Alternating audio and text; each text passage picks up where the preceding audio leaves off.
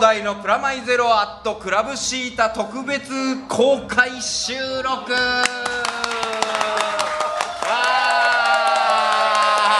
ーイエーイ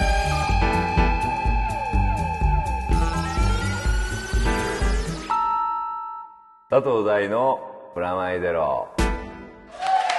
すいませんありがとうございます皆さんありがとうございますはいというわけでですねついにやってきてしまいましたこの日がそうですね12月4日、えー吉祥寺クラブシータからお届けしておりますけれども今回の「プラマイゼロ」はいどうですかもうもう全然雰囲気がねそうですねもう声張ってるから普段よりいつもと違いますからねそう ねガヤが飛ぶっていうのもガヤが新鮮でいいですねもうほら大丈夫ですかほらほらもうだからさどう,、ねどうなの君はどうなんですかねこの場はやってよかったのかなって不安になってきますよ 若干まだこれからだってあんた先生5時間ぐらいあるんですよはい頑張ろうね頑張りますもう5時間ぐらいですね頑張延り々ますと、はい、いろんなゲストをお迎えしてトークをお送りしていくわけですが、はいえーこうして配信を聞いてくれる皆さんにはですねその中からほんの一部まあちょこっとずついいとこを聞いてもらうってことになっちゃうわけですけれども、はいえー来てくれた人たちはもうこれからねお楽しみですよ そうですね朝まはいで一緒にお付き合いいただければとはい、そしてですね今日来てくれた人には皆さんに配られているのがですねあの番組でも、えーお知らせしました番組オリジナルのアンオフィシャルダムカード団地カードというですねりますはいでサブカルスープレックスさんのブースに行けばもらえるのでもらってくださいと、はいそしてこのサブカルスープレックスについてご説明しましょうと、えーイベイベントタイトル「佐藤大のプラマイゼロサポーテッドバイサブスプ .jp」というね、はいタイトルあります横に書いてありますけどそれにある通りですね今夜はサブカルスープレックスさんのご協力ご協賛のもと開催しておりますありがとうございますいやーはいよくぞね我々のわがままをねそうです具ね現化したようなこのイベントに賛同してくれましたまさかはい、もう本当にね、僕らの番組、あれですよ、これであのいい感じで年が越せるんじゃないかと、そうですねまあ、2010年のね、もうサブカルシーンとかも含めて、今日は語っていきたいなとまあ思っていますよ。今日はちょっと忘年会的な意味もは含めいて、はい、それでですね、はいそのサブカルスープレックスさんのですね後で、えー、と名物スタッフの、はいこの番組でもちらっと紹介したそうですねあのアレックス君と中畑さんに来てもらってお話を伺おうと思っておりますんで、そちらの方も楽しみにしていただきたいと思うわけですけれども、はいそれだけじゃなくて今日この横見てもらうと分かるんですけれどももうすごいでしょ豚汁とですね素敵なおにぎり4種類を美味しい取り揃えておりますんでこれがですね僕がよくもあの遊びに行っている、はいえー、と渋谷ののんべい横丁中通りにあるですねきびさんの方に、えー協力していただきまして、はいこちらの方もぜひ食べてってねっていう感じですよ食べながら、後でゲスト来たら、まあ、食べながら話しようかなと思ってるんで、僕らもちょっと夜中にお腹空いてきたなと思ったそうでら、すね横からもらおうかなと思っております、はいちなみにキビの方はですね、あのー営業時間は6時から0時までになっております休日は日曜日でメニューはその日に決まるということでそうですねツイッターとはか、い、ツイッターでブ追ロいグをかけてくれればあのツイッターいつも夕方すごくねあの食欲をそそられるようなつぶやきがいつも繰り広げられており営業ますけど感ゼロって言われてはいそんな感じでそんなわけであのおすぎさんここのとこずっと今「うん」とか「はい」とかなんだけど、はい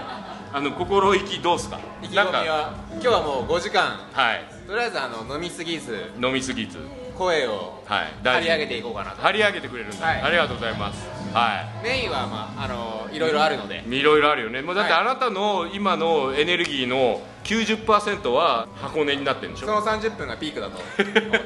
だって箱根の資料ものすごい多いのに他の資料ものすごい薄いよねそれであれでしょツイッターのつぶやき見たんだけど、はいなんか緊張してるとか言ってつぶやいてたけど大丈夫ですもうもう大丈開き直りで夫もう大丈夫始ま大る丈夫わですそうだよねはいはい、そんな感じでございますよフロアもいい感じになってきましたねフロアもすごいいい感じになってるんで、えー、と DJ の方もワイパー君が続いてるんで,、そうですね引き続き DJ の方も楽しんでくださいということでですねこれから朝5時までかなりロングランですがよろしくお付き合いのほどお願いしますそれでは早速お迎えしましょうサブカルスープレックスの名物スタッフアレックス君と中畑さんですえーよろしくお願いします、よろしくお願いしますどうもよろしくお願いします。いやもう本当今日はありがとうございます本当にこんなイベントになっちゃいましたけおど願いします。あの右も左もわからぬイベントに協賛していただきまして本当にありがとうございますいえっていう感じですで実はですねはい小杉さんあの、はいこのラジオ番組でもあの一回中身について、はいあの言ったことのあるパリ漫画、はいほら弾丸ツアーでってきましたね2泊4日で行ったってやつ、あれね実はこの3人と一緒に行ったんですこの3人あの中畑さんとアレックス君と僕で行ったっていう感じなんですね、だからその辺の話も後でちょいちょい聞いていこうと思うんですけれども、はいまずはお二人何なのっていう話、はいそこからそうですねまず聞いてもらわないとってことで、はい簡単にサブカルスープレックスの説明をぜひまずはじゃあ中畑さんの方からおはい願いしまあありがとうす、ございます。うんまああのはい秋葉とかオタクっていうと、はいまあ日本ではどんなイメージがあるかってうんういんう話なんですけど、はいやっぱりこうね特に女性から見ると、なんかちょっとこう近寄りがたいなみたいな、まあ電車男とかはね、いああいうイメージが強いと思うんですけど、はい徐々にそのやっぱり秋葉とかオタクっていうのもこう変わってきてるんじゃないかなと。うんはいでまあね、テレビを見ると例えば家電芸人とか、はいはいちょっとこう一つのテーマにはいすごいこう、系統がマ深いニとアいうッかクに掘っていく人だですよねっていう方がおられたりとか、うんまあ、ちょっとこう少しずつ、まあ、オタクと言われるイメージが変わってきてるんじゃないかなと、はいはいはいでまあ、それを、まあ、広くこうサブカルチャーとして捉えてですね、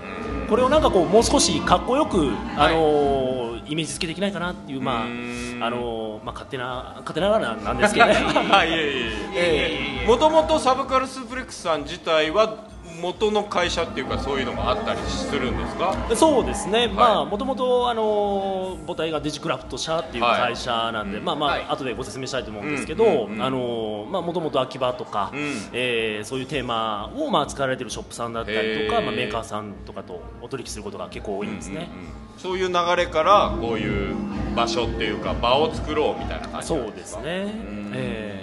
でサブカルスープレックスさん自体っていうのはまああれですよね情報を発信していくってことなんですけど具体的にはどんなことをどんな場でやってるって感じなんですか、ーまあ、サブカルスープレックスというのは、まあうんこれからのウはいェブサイトなんですけども、まああのーそうですねもう少しこうかっこいいテーマで、うんこうあのーオタク層というか秋葉を紹介できたらなと思うので、今まだその色としてうは、んあまりこうついてない状態ななんるですほよど、ね今えさい始まったのはいつからなんですか始まったのは夏過ぎからなんですよあねじゃあもう本当にキンキンというかそうですね10 10月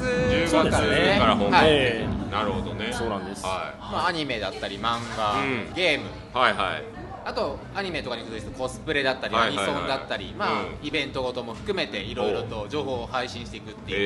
えーサイトになっているので、そうなんなでるすほどでじゃあまあとりあえずあのこのチェックしていただければいいそうですねサブスク .jp をサブスク .jp そうですね、うんはいちょっと聞きたいんですけど僕でもそれで知り合って最初に連れてかれたのがパリ漫画だったじゃないですかはいいきなりパリ漫画そうそのサブカルスープレックスさんのまあ親会社があってっていう流れまで分かったんですけど、いじゃあなんで僕はパリ漫画行ったんでしょうってところなんですけどここですね、はい横にいるこのアレックスが、はいそうですねえー彼はあの、まあ、フランス人なんですけれ ども、まあ見れば分かる、まあ見れば日本人ではないですね、はい、あのもともとあれでしょアレックスはそのパリ漫画の前に僕が去年行った、はいあのジャパンエキスポこの番組でも行った後こんなでしたみたいな紹介したんだけど、そこのあの設立のメンバーだったっていうそうで話をすね、聞えいったんと、だけ2004から2005年で、まあ、2年間でジャパンエキスポはい本当のスタッフだったで、パリ漫画は結構がファンなんか本当のファンって言わないですけど、んえっとなんか雰囲気とかうん感じが、まあ、違うですね、ど、えっうん、とまあ、そこで、えっと、みんなは、どどどどどう説明がいい かそうですね、まあうんジャパンエキスポってちょっと大きくなりすぎて、はいはでパリ漫画っていうのは、まあ、あのジャパンエキスポが10万人規模だったら、はいはいパリ漫画ってまあ6万人とか7万人の規模なんですけど、うんあの手作り感っていうんでしょうなか、るね、ほどなるほどやっぱりこ僕うも行ってそれは感じましたね、まあ放送でも行ったけどそうですねまあ、ファン作ったイベントだからななるほど会社じゃなくて、まあ、もちろんいろいろパートナーがあるのですので、うんえっと、ファンが作ったイベントというなるほどなるほどまあ、自由な感じだよねうん、すごく自由な雰囲気が良かったなと思いました、うん、パリ漫画でねこのラジオで言えばアレックス君でもう名物話が1個あるんだけどそ,、の辺の話の実情を聞いてみようと思うんですけどあのさ覚えてるあのー帰りにさ、まあ、みんなが閉まって帰っていく時に、まあ、あの大きいスターゲートのあのセットがあってそこの前で撮影しに行こうとか言っていや実は覚えたくないですでその時にこうガタガタって登ってったのねアレックス君がそれで写真撮ろうよってみんなで写真撮ろうと思ったら ものすごいあのあれなんて言ってたのか僕はフランス語だから分かんないけどものすごいどしかられてたよねいやそこっちダメに登ればダメって言ってたダメって言われたダんだメよでねすかダメそれはダメって びっくりしてすみませんでしたっていう感じで、本当にすみませんでしたもしそうこの番組見たらすみませ んでした本当にああやばったそれで慌ててその場をいなくなったからそこであの覚えてるカバンを忘れたよねそうですね、なんか緊張して、あーすみません、すみませんな感じで、あ早く逃げようっていう感じで、そうでねにもう逃げ去るように言ったらカバン忘れちゃった。あれもともとさアレックスはこうすごい今話してても分かる通り日本語本当うまいと思うけどいやいや、漫画まだでまだですね漫画の好きのところが最初にあったのやっぱこういう仕そ事うしてるっていうそうそうですね、えっと、テレビで、フランスで、うんえっと、ドラゴンボールセットとうかん、ドラゴンボールセイントセイヤとか、セイントセイヤだそう、えっと、メゾン一国メゾン一国やってたんそう、だそれもありました。へ でそのまあえっと、アニメで、うんえっと、毎日朝見てて、う見て学校に行きましてへー帰ってまた、えっと、別のアニメだったから、うんまあ、その、まあ、じ時代ですようねんその、えっと、若いの子で、うんえっと、いつも毎日アニメを見て本当に興味を持っててえへで、まあ、アニメはその時はあまり、えっと、多くなかったうんから、まあ、ちょっと日本語で見ようかなって考えててえ。あもちろん最初フランス語で見てたわけだよねそう、フランス語で、フランス語で、えっと、話してて、うんで本当に興味を持ってたで、アニメは足りないっていう、アニメが足りない足りない感じ感じで、 へーで、まあ、ちょっとインターネットで調べてて、いろうんいろ、えっとそれでだんだん日本語勉強しようって思っそうですたねそう,、いうさフランス人って結構多い増えてきてる多いまあえっと、3年、4年くらいで本当に増えてますよ、増えてるえっとそのまあ、日本の、えっとまあ、文化が、うんえっとまあ、海外というか、フランスとか、アメリカは本当に盛り上がって、ええっと、その人その、まあ、外国人が結構増えてます。えすごいよね、はい、だからイベントも、うまあ、フランスとか本当に増えてます毎月は多分、んやってうるんだ、ん、2回、うん、へイベントをさせてもらいますえそれはお客さん層としてはどのぐらいの人年齢の人が来てるの日本のコミケだとやっぱりまあ高校生ぐらいから行き始めて大体40ぐらいがマックスな感じなんだけど僕やっぱ行って驚いたのは親子連れすごい多かったので、えーびっくりしたんまであすそうですねだから家族で、えっ行くよとね奥さんと子供うもん来ます、でコスプレ子そうですね供がしてたりしてねそうですねだから家族でもコスプレそうだよできねますで子供がすごい泣きそうな顔とかしてんだよね、まあまあそんな格好やだみたいな格好を子供がしてんのにお父さんバリバリみたいなね まあいますけどいますけど、まあ子供たちは嬉しいじゃんいやそうで嬉しいけど多分疲れてたんだろうね多ま分あねそうそうそうですね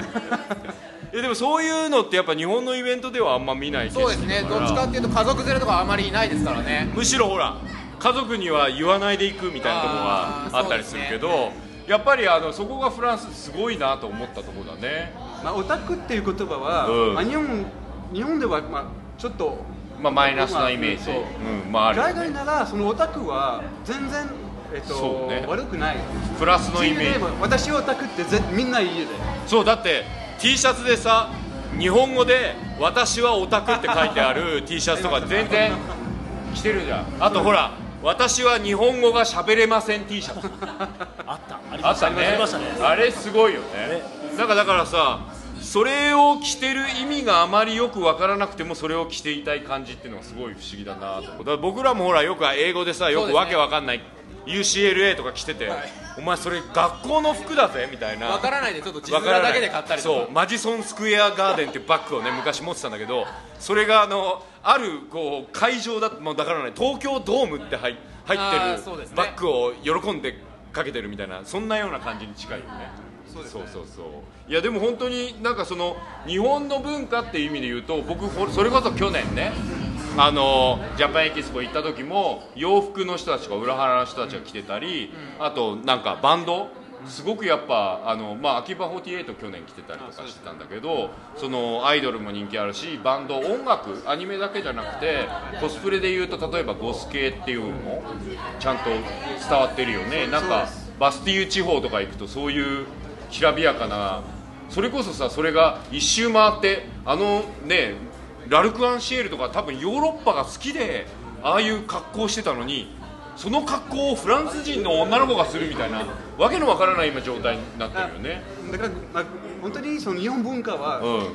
すべて、だからまあアニメとか漫画とか音楽とか、はいは書道の書道のあー教えるとかもそうねハウスでやりますそのん授業みたいなやつ、へ日ー本文化全体が結構海外でそうですねそれやっぱここ5年4年5年がやっぱすごく増えてるのそうですねまあ三三三年3年ぐらいでわーって増えてるはいお友達はその例えば嵐とかあーえっと大大好きでえっとイベントでえっとまあえそれドラマを見てるの嵐の主演するようまあコなンサートとかあーまあドラマドラマでも見るもちろんへえそれはすごいね日本の文化がやっぱそこまでいってるんですねまあだから僕らがほらあの少女時代とかさはいああーそうのですね聞いてるような感じカラーとかそういういう感じ韓国のアーうんとかねいやいやいやそんな感じで話を聞いてきたわけですけれども、はいあの番組自体これからも応援してほしいなそとうですね思ってるんでこれからもまあ引き続き、はいあの僕らもサブカルスープレックスね、はい応援していきたいと思もううんですサブけカルスどープレックスの中ではそういった海外の情報もはいどんどん配信されるのでちょっと一緒に何かそうそうまくで僕きれねばなちょうどほら来年ね映画があるんですよ、はい2月にまあ後でこの番組でも紹介しようと思うんですけどそれをねぜひね、はいあのフランスに紹介したいんでその時にはぜひ協力をぜひぜひまたアレックスにもしてほしいおな任ぜせくひぜひありがとうございますで最後にサイトのおさらいをしておきましょうかね、はいあのサブカルの情報通販サイト、はいサブカルスープレックスさん URL は www.subsup.jp です、はい皆さんよろしくお願いします、はいということでで今日は、えーデジクラフト社からですねサブカルのサブカルスープレックスの名物スタッフアレックスさんと中畑さんに来ていただきましたありがとうございましたありがとうございましたはーい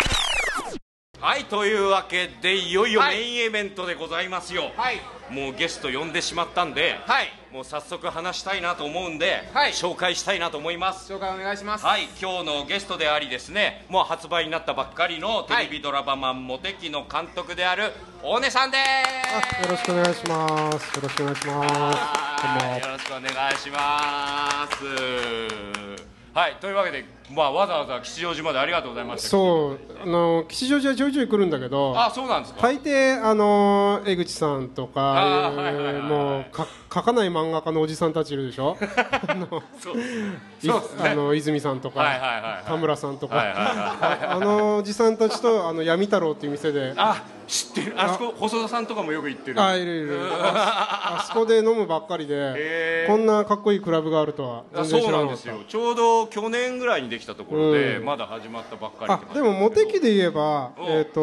6話のういつかちゃんがああそうだのリリーさんに処女を、うんま奪あ、われリるリーさんうん処女を奪われて傷ついて歩いてくる夜明けの街で、まあ、スカートに血がついててみたいなああそこれがあのサンサンローあドーなんだよねえーうんそうだその撮影の時なんですかね僕一回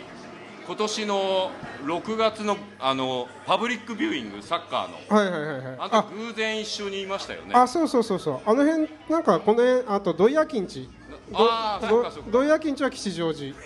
吉祥そうそうそうそうだったんだ土井明吉吉祥寺なんだ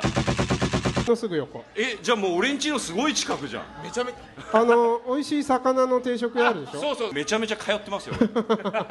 でまあとりあえずね、はいまあそんな感じで僕らの出会いというかそこそうですじゃねあなんでここにいるのかみたいなとこゃもお姉さんのあの紹介も含めて分かんないでしょ、まあ一般的にはあれですよねライオン丸 G ここにも置いてありますけども今モニターでもモニターでも映ってますが、はい何年前ですかねもうえっ、とこれはえっ、と秋葉原と同じ年で、YouTube が広まった年だから2006年2006すごい覚え方 を YouTube 秋葉原とディープライオン丸と俺の 俺の中でセットになってるセットなんですセットになってる年で2006年ですね、えー、そうですよね、うんちょうどその半年か1年ぐらい前に偶然あの劇団ひとりかなんかのライブの時に会ってあそうだっけそうそうそうそうそうああまだあそこだ銀座でやってる頃だ銀座でやって一人でやってはいはいはいはいてそれで隣の席かなんかであそうだねあそう思い出した思い出したでその時にあの大月さん知ってるって、まあ、あのプロデューサーで「うんあのエヴァンエヴァンゲリオン」とかのプロデューサーの方なんですけどでその人共通の知り合いだったりもするので、そこもあってじゃあ「ライオン丸」っつって最初にはい仕事をさせてもらっったんですけどそうですね、はいなんかまあまあ全体シリーズ構成とかちょっと考えてもらって、そうですね、はい元ネタとか出したり、で漫画の方はここにも置いてあるんですけどあの漫画あのそっちですね置いてあるんですけどあーそうそうそうそう原作をやらせてもらってっていう感じですね、はいでもね僕もともと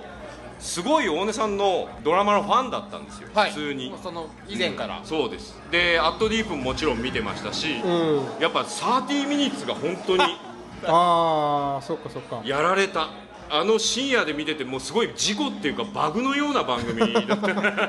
突然だって江口久志でしょああまさにさっきの話で吉祥寺って江口さんの話であそうそうそうそう30ミニッツのうんオープニングをやってますよね、あのおぎやはぎとバナナマンと、はい荒川よしよし、はい、あのモテキの第1話でもあのゆあのユッキーの家に貼ってありますよねイああラポストカードがねポストカードが江口さんうの、んうんその辺ってやっぱり自分たちとして好きにできるようになったのがあのぐらいの頃なんですかいやえー、といやでも俺そんなにあの自由にやれてるようなイメージがあるけどあるあるあいるやすいごやいあのそんなことないですよあその辺聞きたいすごい意外とちゃんとオーダーを受けてやっえ本当にやってるなんか原作クラッシャー的ないやいやいやいやいやあのある程度の枠は決められてて、ええそこのその中で自由にやっていいっていうだけなんでおーまあまあそれでも幸せなことですけどね、へーだから自分で企画を持ち込んで、まあ、ある程度自由にやらせてもらったのは多分モテキが最初ぐらい、まあ、あと、えーあれ月間はあ週刊あ週刊か週週刊刊は牧陽子は、ええそれこそその大月さんがああの月刊牧陽子ってあのえいやあーじゃあもう元いネやタの方いやらしい写真、はいはい藤代明紗撮影の、はあれが出た時に、大月さんから電話かかって きて「おお姉ちゃん月刊牧陽子見た?」って言われて「いやいや見ましたよ」っつって「牧陽子でワンクールやろう」ってい うでだそのぐらいの枠を与えられてじゃああつあのそれで好きにやっていいよっていう、えだからそんなあれですよー自由奔放本に当にやってるわけでもないですよ僕ねだからもともと実は、はいこれ前後するけど、はいお互いこれ今すごい親しげに話して全然ジャンル違うでしょ僕はは、いそうですねまあ、アニメの脚本家で、同じ枠組みながらもまあ、ちょっ映と像作品とはいえ、ただ実はい僕と大根さんの出会いって、はいもう30年弱ぐらいになる30年も経ってねえよ20年ぐらいか41だっつうのそうだ41あえ41 41じゃあ僕と今は同い年なんだちょうどああ僕も学年で40 1個下だからねそうそう学年で1個下っていう言い方なんだけど、うんはいそうだからちょうど同時期にあのその某テレビ制作会社某某まあ、まあソールドアウトってソいうールドアウトっていう まあ秋元康さんがいた、は堤幸彦さんとかいた会社に、まあデッチですね2人ともそうね、給料なしみたいなね、給料なし給料なし3か月帰れないみたいな、うんええもうとりあえず働けとそう、うんで入ったのは大根さんのが先ですいやいやえ佐藤君先でし違ょうあ俺そうでしたっけ、ういん俺入った時佐藤君いたもん、やそうでしたっけ、うん、多分23か月前じゃないあでもそのぐらいの差っすよね、うんあの24時間空いてますが当時のソールドアウトの売りで、ああのどんな時間でも電話に「はいソールドアウトです」って出なきゃいけない、うんツーツーコールぐらいでねそう2コール以内に出なきゃいけないってで2コール以内に出ないと車で来んだよね三玉で なんで出ねえんだなよんで出ねえんだよっていうひどかったねあの会社は本当によく生き残りましたよねお互いねえだから俺が入った最初の1年で、AD が25人ぐらい辞めてんだよねそう年間年間で年間でうんもうじゃあ月2人ぐらいもう月二人ぐらいでだってあのロケハンに1日行ってそれ初日で失踪とか、全然伝説がで辞めた後にね「週刊実は」みたいな雑誌ではいあゲロるやつとか、あれ違う違う噂の真相あ噂の人そうそうそうそう全然噂じゃないっていう噂じゃないって本当だよっていう単なる真相がそなういからそうそうただの真相っていうじゃあもうそこでお二人も一緒にでもそんなに別に仲良くなかったまあすでよねもなんかそのオフィスがあってその隣にボロマンションがあって、そうそうそうこに AD とかその作家の見習いが泊まる部屋があって、そこに多分23か月ずっと一緒にそうそうそう寝泊まりしててでもうその秋元康の会社とか行ったってもう本当に出せやつばっかで もう先輩が本当とにかくセンスがないやつらばっかでもう音楽も聴いてないしいや聞いてなかった、ねえうん本も読んでねえわう映画も見てないわみたいなとりあえずやることやれみたいな感じなんですよそうそうそうそうそうそうそれでそういうサブカル的な趣味が唯一あったのが佐藤君でそうそうそうそう、うんあのー壁に穴開いてたじゃないですかあのその寝泊まりしてるそうマ寝ンション泊まりしてねたあの三田っていうまあ場所にあったんですよ、違う違う三田ハイツ元麻布にあった三田ハイツ元ハイツ俺もう本当に記憶がで曖昧隣 での俺たちが泊まってたマンションがマンション松田そうマンション松田だった今もあるんですかね今もあるああるんですかへえあでもなんかその時佐藤君はもうさなんかソニーマガジンズとか出入りしてて、はいはいはいはいそれでなんか俺すげえ覚えてるのが、出たばっかのエレカシのサードアルバムのはい「はい浮世の夢」のサンプルのテープをカセットテープを持ってきて「あのおねくん持ってきたよ」みたいなでで2人で珍侠男爆音で聞いた記憶がある多分すげえなっつって会社で誰もそれ他はは知らない知らないので俺ホクホクしてんだけど誰にも言う人がいないか大らげさんしかいなかったっていそううそうそうそ珍う侠男やばいねやばいよねって言いながらそうそそんうなそんな1819 18や19思い出ですねもう思い出で先に僕のはやめてますよね佐藤君先にやめた、んうんなんか意外と早く食えるようになったんだよねそうそうそうそう、うんあのドラゴンボールの使用あだから放送作家があのちょうどトンネルズの皆さんのおかげとかが半年休止になった時にああそっかそっかそっかそう放送作家チーム1回軽解散みたいになったじゃないですかそのタイミングでやめたんだよねそうそうそうそうそのタイミングでもうなんか仕事なくなっちゃっててで僕作詞塾の添削とか、はい秋元さんの手でもうその頃僕ら放送作家チーム全員秋元康にサインかけたのみんなもう秋元康みたいないやみんな真似真似しそれで作詞塾ってやってて、うん死ぬほどあの添削しなきゃいけないから本人が書いたように見えるように勉強してみたいなのやってそれで食っててでもどう考えても俺ここにいたら終わるなって思って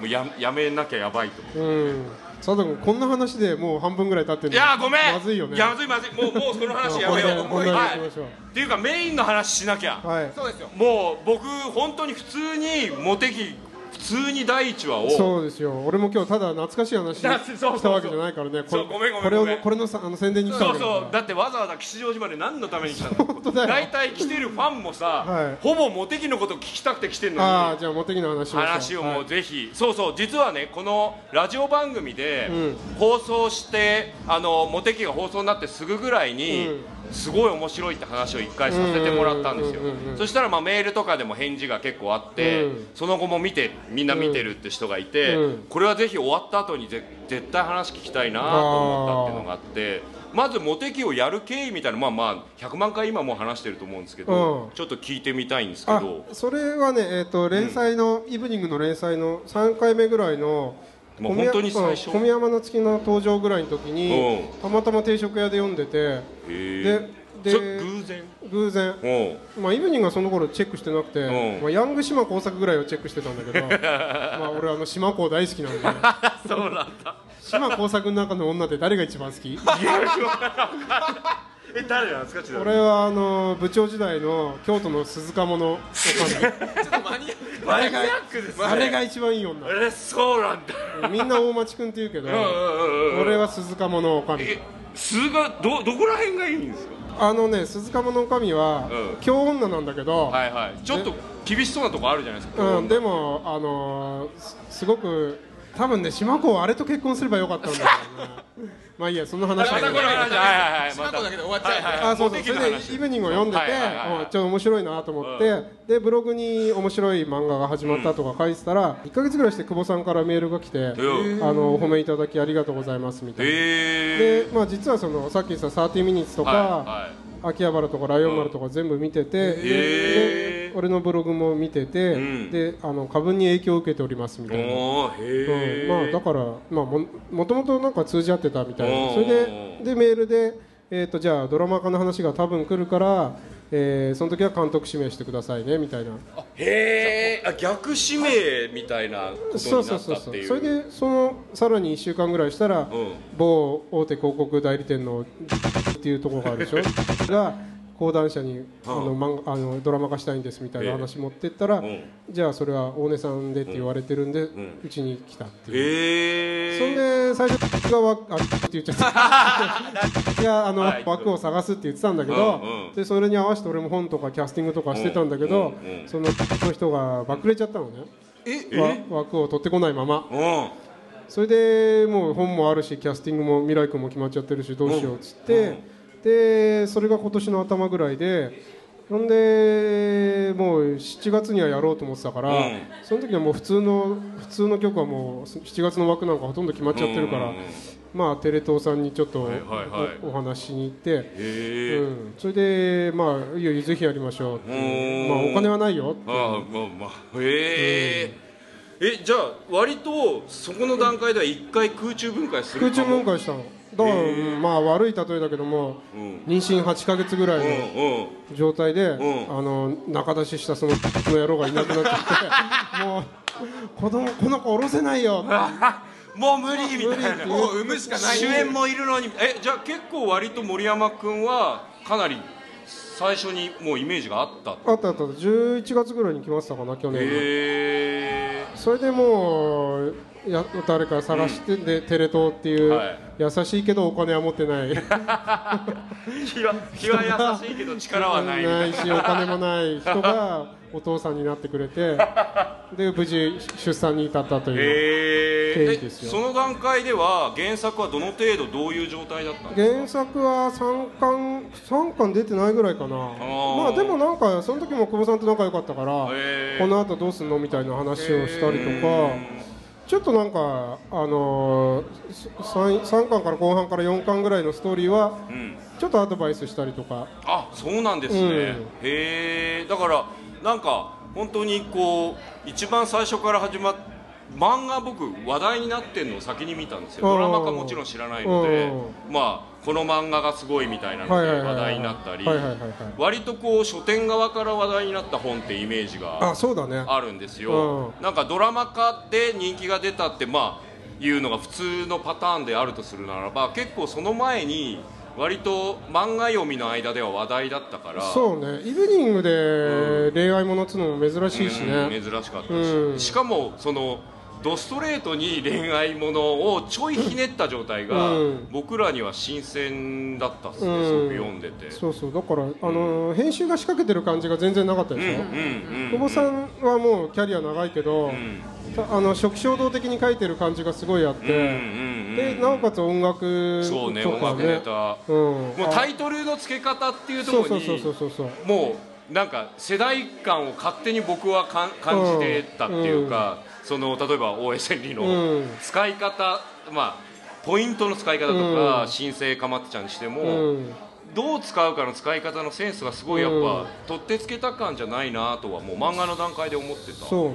だから久保さんとその通じ合ってたっていう話で言えば、んえー、と久保さんが俺のブログをみ前にから見ててそれで一回俺一回た何回か貼ってんだけど、俺が初めてフジロックに行ったはいはい99年のイースタンユースのホワイトステージっていうのがものすごく良くて、でその映像の YouTube をよく貼ってたのね、それを久保さんが見て、でイースタン好きだから、でもイースタンのフジロック見たいっつって、2008年のグリーンステージにでイースタンがやった時に行ってそれでフジロックに感動してフジロックから始まる漫画を描きたいって言って、でモモテキの1話はだからフジロックからのそうなんだ、うんだから最終回にイースターそうそうそうそうそうそううわーなんか一周した感じなん ですねイースタンとかフジロックがあって、でそこに俺が行って感動してそれを見た久保さんがまた行って感動して、で漫画描いてでそれを映像化してっていうでも通ってたわけですもんね、うんじゃあそりゃシンクロするわなそうっそてうそうそう感じですねえでキャスティングとかも割とじゃあ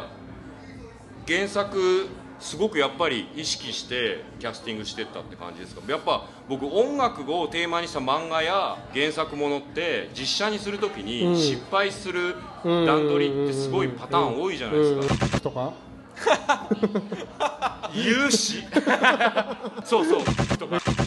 そういや僕ねリリッシュ素晴らしいなと思ったのはライブシーンがないことだったはいはいはいはいあれはすばあのそうあ正の解だよ演出あねそこは素晴らしいと思ったんだけど、そういう意味で言うと結構難しいじゃないもう漫画の1巻目でライブドーンって出てきたり、うんそれに感動して恋愛が始まるみたいな感覚っていう部分って、あーまあでもねあうん、のー賞賛があったのは、これ音楽をやってる人の話じゃないじゃないあーまあ確かに確かに、聞いてたりとか、いはいあのーフェス行ったりとかクラブ行く人の話だから、うんリスナーの話だからうんそれはでき大丈夫だなと思ってあーそれは自分の目線に近いそうそうそうそうやるとなると、やるとなる と大大変もうボロが出るっていうさそうそうそう確かにそういう映画すごいドラマでも、うん例えばほらのクラブシーンとか、はいはいはいはい、もうすごい切ない気持 ちにまああのなるじゃんうがった見方そうあの勝手に取らされてる感とか流行ってんだから入れとけ感とか、俺やっぱ1話で衝撃的だったのはその三茶の待ち合わせからのあークラブに行く感じとかあー僕はいはい勝手にあれ場所違うかもしれないけどウェブに行ってる感じの待ち合わせであーまあってつもりはそうだねそうそうそう、うんだから僕あの辺住んでたから、うんもう自分の生活それこそネタも、うん岡村ちゃんの使い方とか、うんであとセリフの言い方で例えばメガネ男子が好きなうん土井ちゃんが言う時に「いやアジカンなんとなく好きになっちゃったんだよね」ってあいーはいはいはうい あのくるりの話からアジカンのあたりの話とかっうて。よく僕らしてたけどセリフにしてドラマに入れようっていうところまでなかなか詰めないようなエピソードだと思うんですよねだからそれができたことが聞いてみたいなと思ったんですよ僕脚本家でそういうネタ入れるとまず演出で切られるみたいなネタだったりしてあそういうまあーまあ書いて取るから、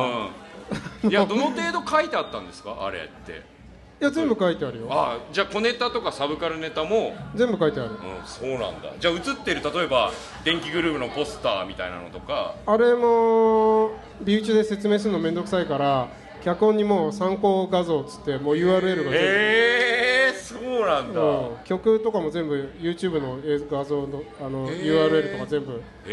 へえじゃあ選曲台本書く時って結構選曲優先それでいもやいやそうでもないよでもまあ一応原作もう選曲してる選曲してるから、まあちょっと合わないやつとかは別のとこから持ってきたりとか、自分のネタを足したりとかっていう、うん、だからかまってちゃんなんか場所がっていそううそかうそうそうそう違ったりとか、うんうんずらしたりしてる、ううんんその辺特に面白いなと思ってこう新旧混ぜるでしょ似てると呼ばれてるとかルーツと呼ばれてるみたいなのをああ選曲で例えばフラッシュバックするときに「フィッシュマンズ」からはいはいとはいかっていう感じで「あのサカナクション」とかそういうこう流れとかってなんか音楽やっぱ聴いてる人のセンスだなと思ったんだけど、許可取るのどうでした一個一個まあテレビは大丈夫じゃない、テレビは普通に大丈夫だけどでもだって DVD 出すつもりでしょで出し出すつもりで、えー、とその放送と楽曲が違っちゃうっていうのは一番避けたいと思ってたから、それだけは死守しようと思って最初からテレビ東京に DVD に出す時にその楽曲使用料がついてくるから、あはいそこは別予算取ってくれっていう話は最初からしてたかな、まあでもなんか楽曲使用料って結構あ向こうのいいねなのね決まってないの。へえだからなんだろうえっ、とフラワーカンパニーズです40円ですみたいな高えなみたいな高っ頭きてほんで俺俺もうこえうでもすげえ使っ使ってないでもう2これ回ぐらい使ってるでもこれはもうツイッターで名指しで批判だと思ってあのこの楽曲使用量が高すぎるって書いたらそれに賛同する声が多くてんそれを見たの人がちょっと勘弁してくださいって言ってでで最終的に1万になったのえー、すげえつぶやいて見言るっもんてみっるすもねんだなっていうあこれ面白い伝えるんじゃないですかそれいい話聞いたね えそんなに楽曲使用料っていいねなんだいいねあと漫画とか映画特に僕聞いてみたとさっき岩井俊二のネタちょっと話したけどあーあの2話あー打ち上げ花火うんの聞いてみたかったんであれは悪意はあるのないですよ岩井さんのあの打ち上げ花火とか本当にすごいしいや最高俺もすごい影響を受けてるしうんだからはあれは完全に無許可でやったんだけどえあそうなんだ、うん、でもまあ愛があれば大丈夫っていうだって自信があってだって1話目と全くあ、まあ、1話というか12話とカメラ変わって雰囲気も変わるわけで、うんあれ結構冒険だと思うんですけどあれはいやオンエア後どうでした反応ってまあまああのーまあ知らない人はポカンだけあど知らない人はね知ってる人っつうかまあ多分視聴者のメインは30代あ前半から中盤ぐらいだなと思ってたかうらみんな意外と見てんだよねあれねああ、うんそうかそうかだからまあそんなにあのー批判めいたことはなかったへーのとあと放送終わった次の日に岩井さんからツイートが来て いやマジでマジでうわ見てたとおい本当にえどういう感じだっいたやいやあのありがとうっていうあそうなんだ、うんすっていう感じだすって感じあーよかったですねもうすぐ返信して、もう尊敬してますみたいな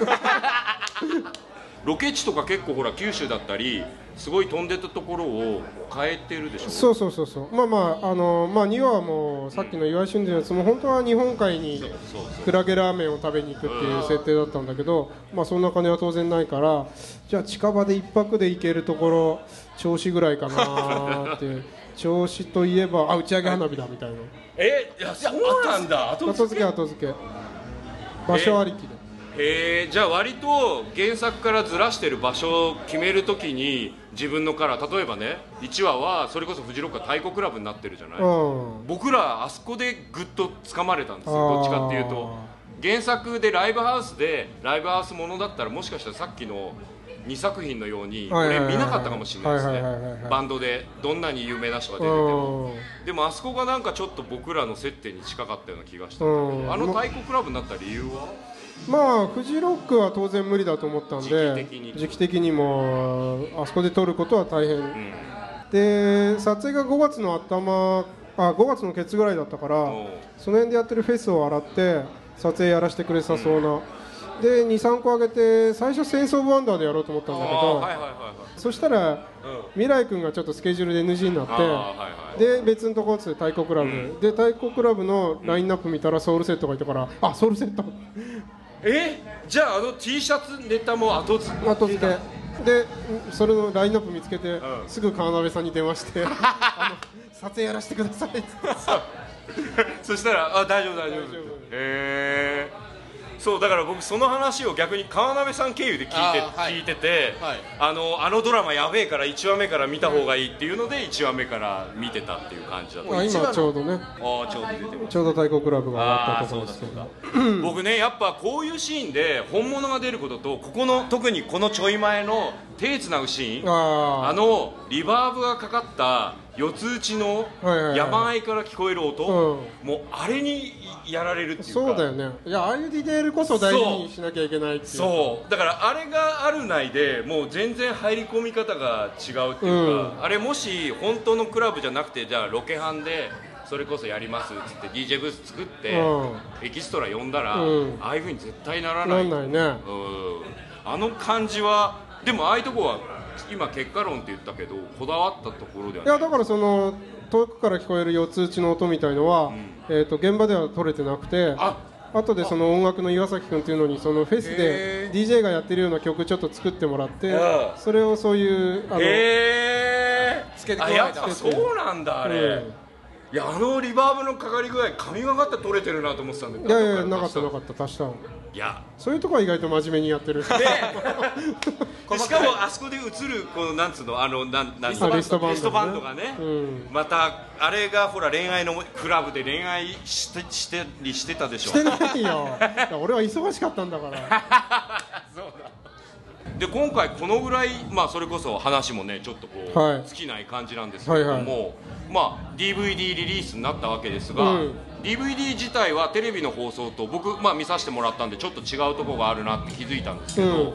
例えば説明じゃないけど増えてる部分とかあるじゃないですか、うんあのいつかちゃんの最初の止まってるとことかもカットがちょっと増え たりしてあます気づかれます気づかれまし気たづかれました。そうなんですよそうですよね。そそううあのお風呂の手前とかのそあうのなんあですよたりとか、はいあれはどっちが先だったんですか。いやあ最初なんとなくこれ、まあ、編集の石田っていうやつと、うんあれ、まあ、あの事務所でずっとシコシコシコシコずっと編集してたんだけど、んまあ、まず、まあ、DVD この辺だねっていうのを作って、それが大体本編から23分オーバーで、ああそこから23分刈り込んだのがオンエア版になってへそれでもう一回23分バオーバーバージョン DVD バージョンを見直して、まあ得てしてなんかディレクターズカットってつまんないじ ゃないあのー確かにねちょっとたるいたるいだからリドリー・スコットが「エイリアン」で1分減らした時に俺大拍手だったんだけどあーそうそうそうそうそう、うんえで今回はどういう方針いやだからもう一回その見直して、オンエアのテンポと見見比べて、んちょっとだるいなっていうところで刈り込んでって、へーうんまあでもディレクターズカットって言っちゃってるから、うあの一応ちょっと足したっていうぐらいあーまあでも最終回はもう確信犯で、う台本でもう45分いや50分ぐらいあったのか、50分ぐらいあったから、へーもうじゃあこれはもう確信犯であじゃあもう別バージョン2つ最初から作ろう、うんうんうんへだから最終回は多分印象が全然違うと思う、ーうん違いますね、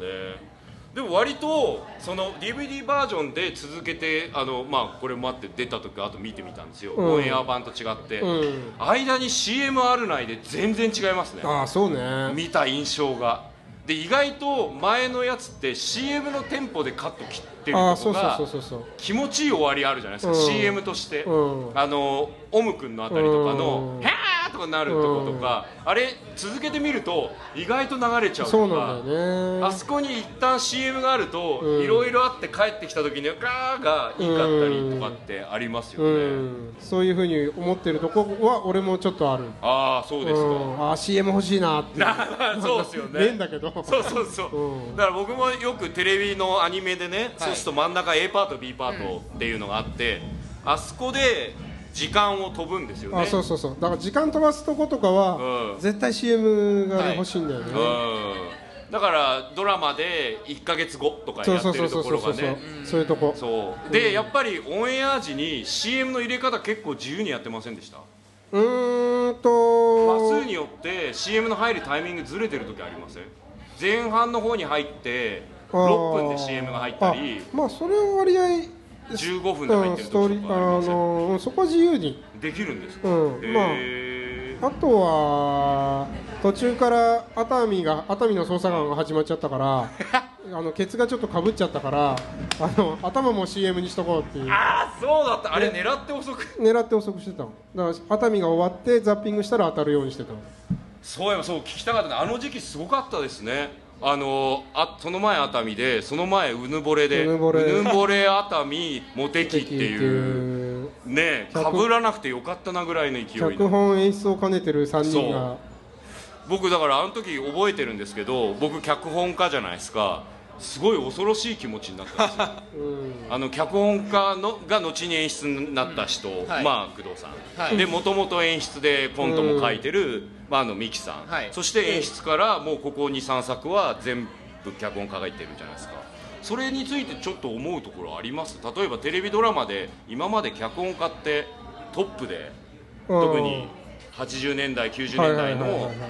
トレンデいィやーとかって俺は本当うは、んちゃんとした脚本があればそこに職人として行くのが、えディレあそうなんですかディレクターだと思ってるんで、うんそうありたいんだけど何しろ本がつまんないっていう ことがもう自分で書くきっかけっていうかえーえ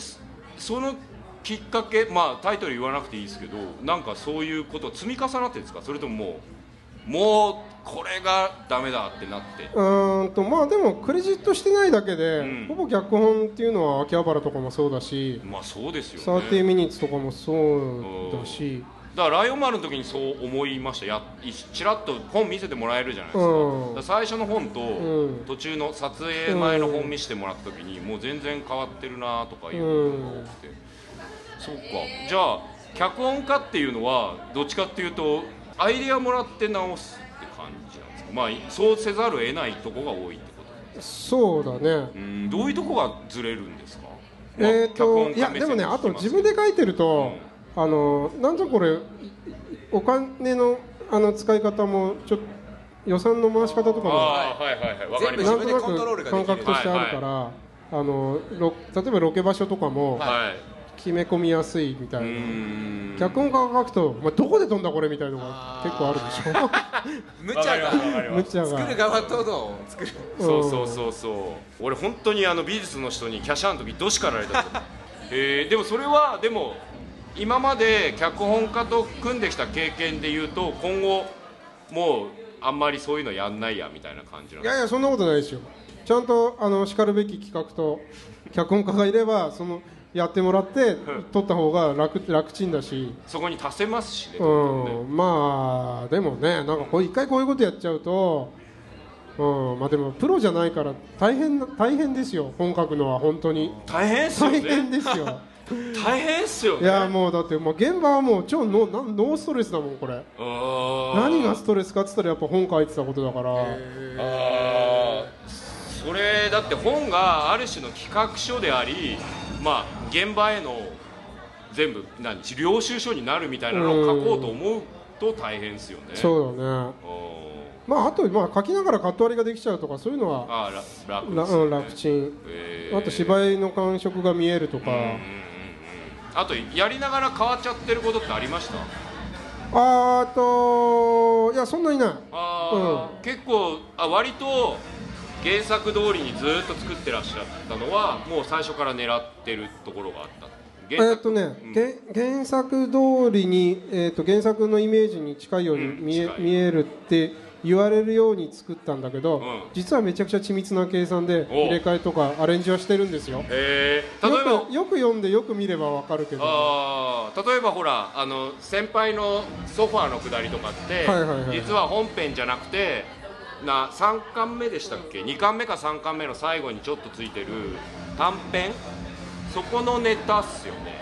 なんかだから原作通りの入れ方が結構いろんな入れ方をしてるなってとこが面白いなとそうだね例えば「湯けみりスナイパー」とか漫画原作すごい最近すごい多いじゃないですか、うんうんうんうんどういう基準で選選べないとは言いつつ、ん漫画好きでしょ例えばまあそうねうん、どういうとこ見たりしたりしてますあーまあでも割合単純かなやりたいなっていう、うん、あとは誰もやらなさそうなえーうんどういうとこでひ引っかかりますキャラクターそれとも設定えー、といや、えー自分が見たいっていうだけだよね、ああ、うん本当にえーまあ、見たいものを湯煙とかはちょうどなんか、中年が見るドラマが何もないっていう、うん、確かに中年が中ね年が見るドラマちょっとエロいのがそうそうそうそう真ん中ぐらいにあってねっていうそれであんまりいろいろ情報がなくてっていうことですようんね、まあだってもう今だってさ9時10時とかに家帰れないじゃないみんなサラリーマンの人とかもで11時とか12時ぐらいに帰ってきてテレビつけてもバラエティばっかりだしでなんかそのダダメージを受けた中年の男が癒し癒やほっしこりほっこり見れるあようなものをやりたかったんだけどそれで「湯煙スナイパー」でも俺あのってのは大っ 嫌いあれは全然認めてないーほっこり感が違う全然違う あれはね、あのーマイノリティに生きてる人たちを舐めてますよ 舐めてるそうね、んだからちょっとした違いって重要じゃないですか、うんそれに、まあ、さっきのほら太鼓クラブのリバーブかかった外音みたいな、そういう部分があるかないかって僕らなんとなく分かりますよね、うんそれをうまく言葉にはできないけどっていう、まあそろそろまあお時間も近いんですけどそうですねはい今後も含めてでさっきの話に近いんだけど今その興味があったりやってみたいまあ一段落したばっかだとは思うんですけどあありまあまですもその音楽を使ったドラはマい特に邦楽 j p o p j ロックみたいのをちゃんとうまく使ってやれるじへー自信はついたんではいちょっともうちょっとそこを突き詰めてみようかなあっーていへううえんじゃあ例えば音楽を原作にするぐらいの勢いでもいいぐらいとかそうねそれでさらにちょっと,、えーとまあ、これは多分20代30代、はいぐらいの人たちだったのでそのレンジをもうちょっと広げたあーへえようなものをちょっとやってみたい上に広げるあへえ、今まで結構大根作品って同世代ど真ん中イメージやっぱあるうんところは、まあ「湯煙」はちょっとずれますけど、うんやっぱ「アットディープ」とかもう「ヴァンパイア」とかも含めて、うんそういうイメージありましたけどちょっとじゃあ変えてみたいとこはそういう、まああのそうねだって古い曲でいいのもいっぱいあるでしょああるだからちょっとあのー多分誰もやってない昔のすげえいい曲と最近の曲のマッシュアップみたいなことをそれ面白いですね今回も「チャゲアス」の使い方とかああそうそうそう結構あそれでしかも突っ込むじゃない、うんあの感じの使い方って作法が効いてていいな、こういうふうに聞くと意外と古い曲も聴けるなとかありますよね、ああそれはすごい楽しみですね、うん改めてじゃあ最後にモテキの DVD 発売中なんですけども情報として何かありましたら教えていただきあたい情報としては、まあまあ、本編はディレクターズカットなんですけど、特典映像も結構面白いんで、お例えばどんなえーもう一気とにまあ、キスみたいなキスシーンが割合、あのーよく言われたんだけど、、はいやらしいとか、はい言われも音がすごいとかそのキスシーンだけをちょっと集 めてう待っていいキスシーン盛り合わせっていうえー、すごいすごいのいとやかあれあの深夜ドラマだなと思いましたあそこはもううそうだんねあとはカラオケのシーンがいっぱいあったでしょ、はいはいあれのロングバージョンとかあとなあのへー満島がかまってちゃんを歌ってるあはいはいはいあれであれ現場に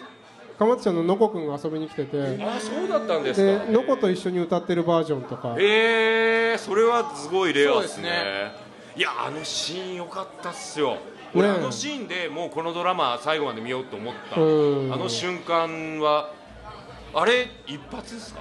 いや3回ぐらいかなああそうなんだでもあれえー満島すごいのは満島の6話ぐらいまで書いた時点でキャスティングしてで、えー、と最初ちょっとやるか迷ってるみたいな話で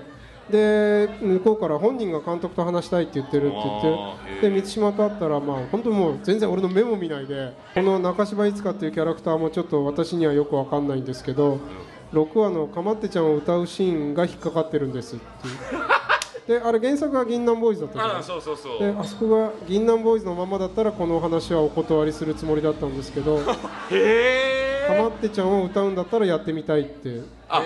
じゃああのワールド・イン・マインとかあの辺のあのサブカル感ってあの子の本質なのかなへえいや僕だからああの瞬間にあの子のよくほらサブカル好きな女の子の役ってある、うんうんうんうんあとよくね私オタクなんですってグラビア最近増えて、お前何知ってんだみたいな最近アニメ大好きなんですっていう的な人ね、にわかな感じの、そういうのに比べるとなんかやっぱ本物感あったんですけどそれは本人もそういう人だったっていういやただかまってちゃんのあの爆発力みたいなとこにあ惹かれた共通点を感じたんじゃないのかな演じてみたいって思ったっていう感じなんですうねんあれなんかああいうふうに爆発する瞬間が好きらしいへえいやでもあれを見ててすごくあのシーンはショックショックだったし、うああ、現ん、面白かったですね、うんうん他にはまああとパッケージが可愛いっていうあこれねすごいですよね、お菓子お菓子みたいチョコレーなト入ってるスライドで入ってて女の子のために作ったんでねこれ女のあそれ岡村康之だ岡村康之女の子のためにあ作っれねた本当にね岡村康之をねよく使うんでしょあとね岡村ちゃん見ててくれてたえマジでうわーすげえいい話岡村ちゃん見ててくれててすごい、へーすごい喜んでくれたらしいあのシーン見てたんですかあのシーンも見てたあのシーンずるかった俺ああいうキスシーンをいつかドラマで描いてみたい と思うアニメでは無理なんだけどねはいいやーまさにこのジャケも含めてはいはい皆さん今絶賛発売中でございますんで、はいあのぜひぜひと、はいあのあれですかレンタルとかもやってるんですかレンタルもやってるけどレンタルはあでレンタルもディレクターズカットなんだけどあとコメンタリーが全話入ってまああはいはいコメンタリーが入ってるんでやっぱ買った方がいいってことですね,、そうですねぜひ買った方がいいと思いますは買って方、はいくださいということで、で次新作みたいな話とかなんかあるんですかすあちょっと来年来年はいやり来ます年割と早い目ぐらいにはそうだねはあわかりました、はい楽しみにしたいと思いますんでそうですねまたそのタイミングでまたは何かありましたら、はいぜひぜひそんなわけで、はいあのお姉さんに来ていただきましたい今日は長い間あありりががととううごございいましありがとうございましたあたりがとうございました